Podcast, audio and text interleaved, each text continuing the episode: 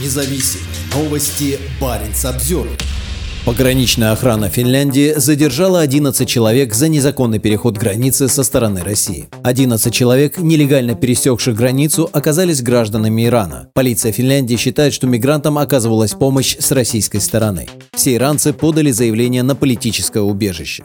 Пограничная охрана Финляндии 11 января задержала 11 человек, которые нелегально пересекли границу России с Финляндией. Все люди оказались гражданами Ирана мужского пола. После нелегального пересечения границы они попросили у Финляндии политическое убежище. Задержание мигрантов произошло на южной границе Лапиенранта, в районе между населенными пунктами Нойяма и Ютсина. Финская погранслужба считает, что российская сторона могла помочь иранцам нелегально пересечь границу. В ходе предварительного расследования было установлено, что группа группе было оказано содействие в несанкционированном пересечении границы на российской стороне. Расследование инцидента было начато после сообщения пограничного комиссара Выборгской области. Пограничная служба Юго-Восточной Финляндии продолжает расследование этого дела в сотрудничестве с пограничной службой Российской Федерации, заявили в пограничной службе Финляндии. Российско-финляндская граница остается закрытой с 28 ноября. В декабре власти Финляндии открыли для проезда два КПП, однако туда сразу направились просители убежища, после чего границу закрыли снова. По мнению финских чиновников, мигрантам помогают российские власти, чему есть некоторые подтверждения.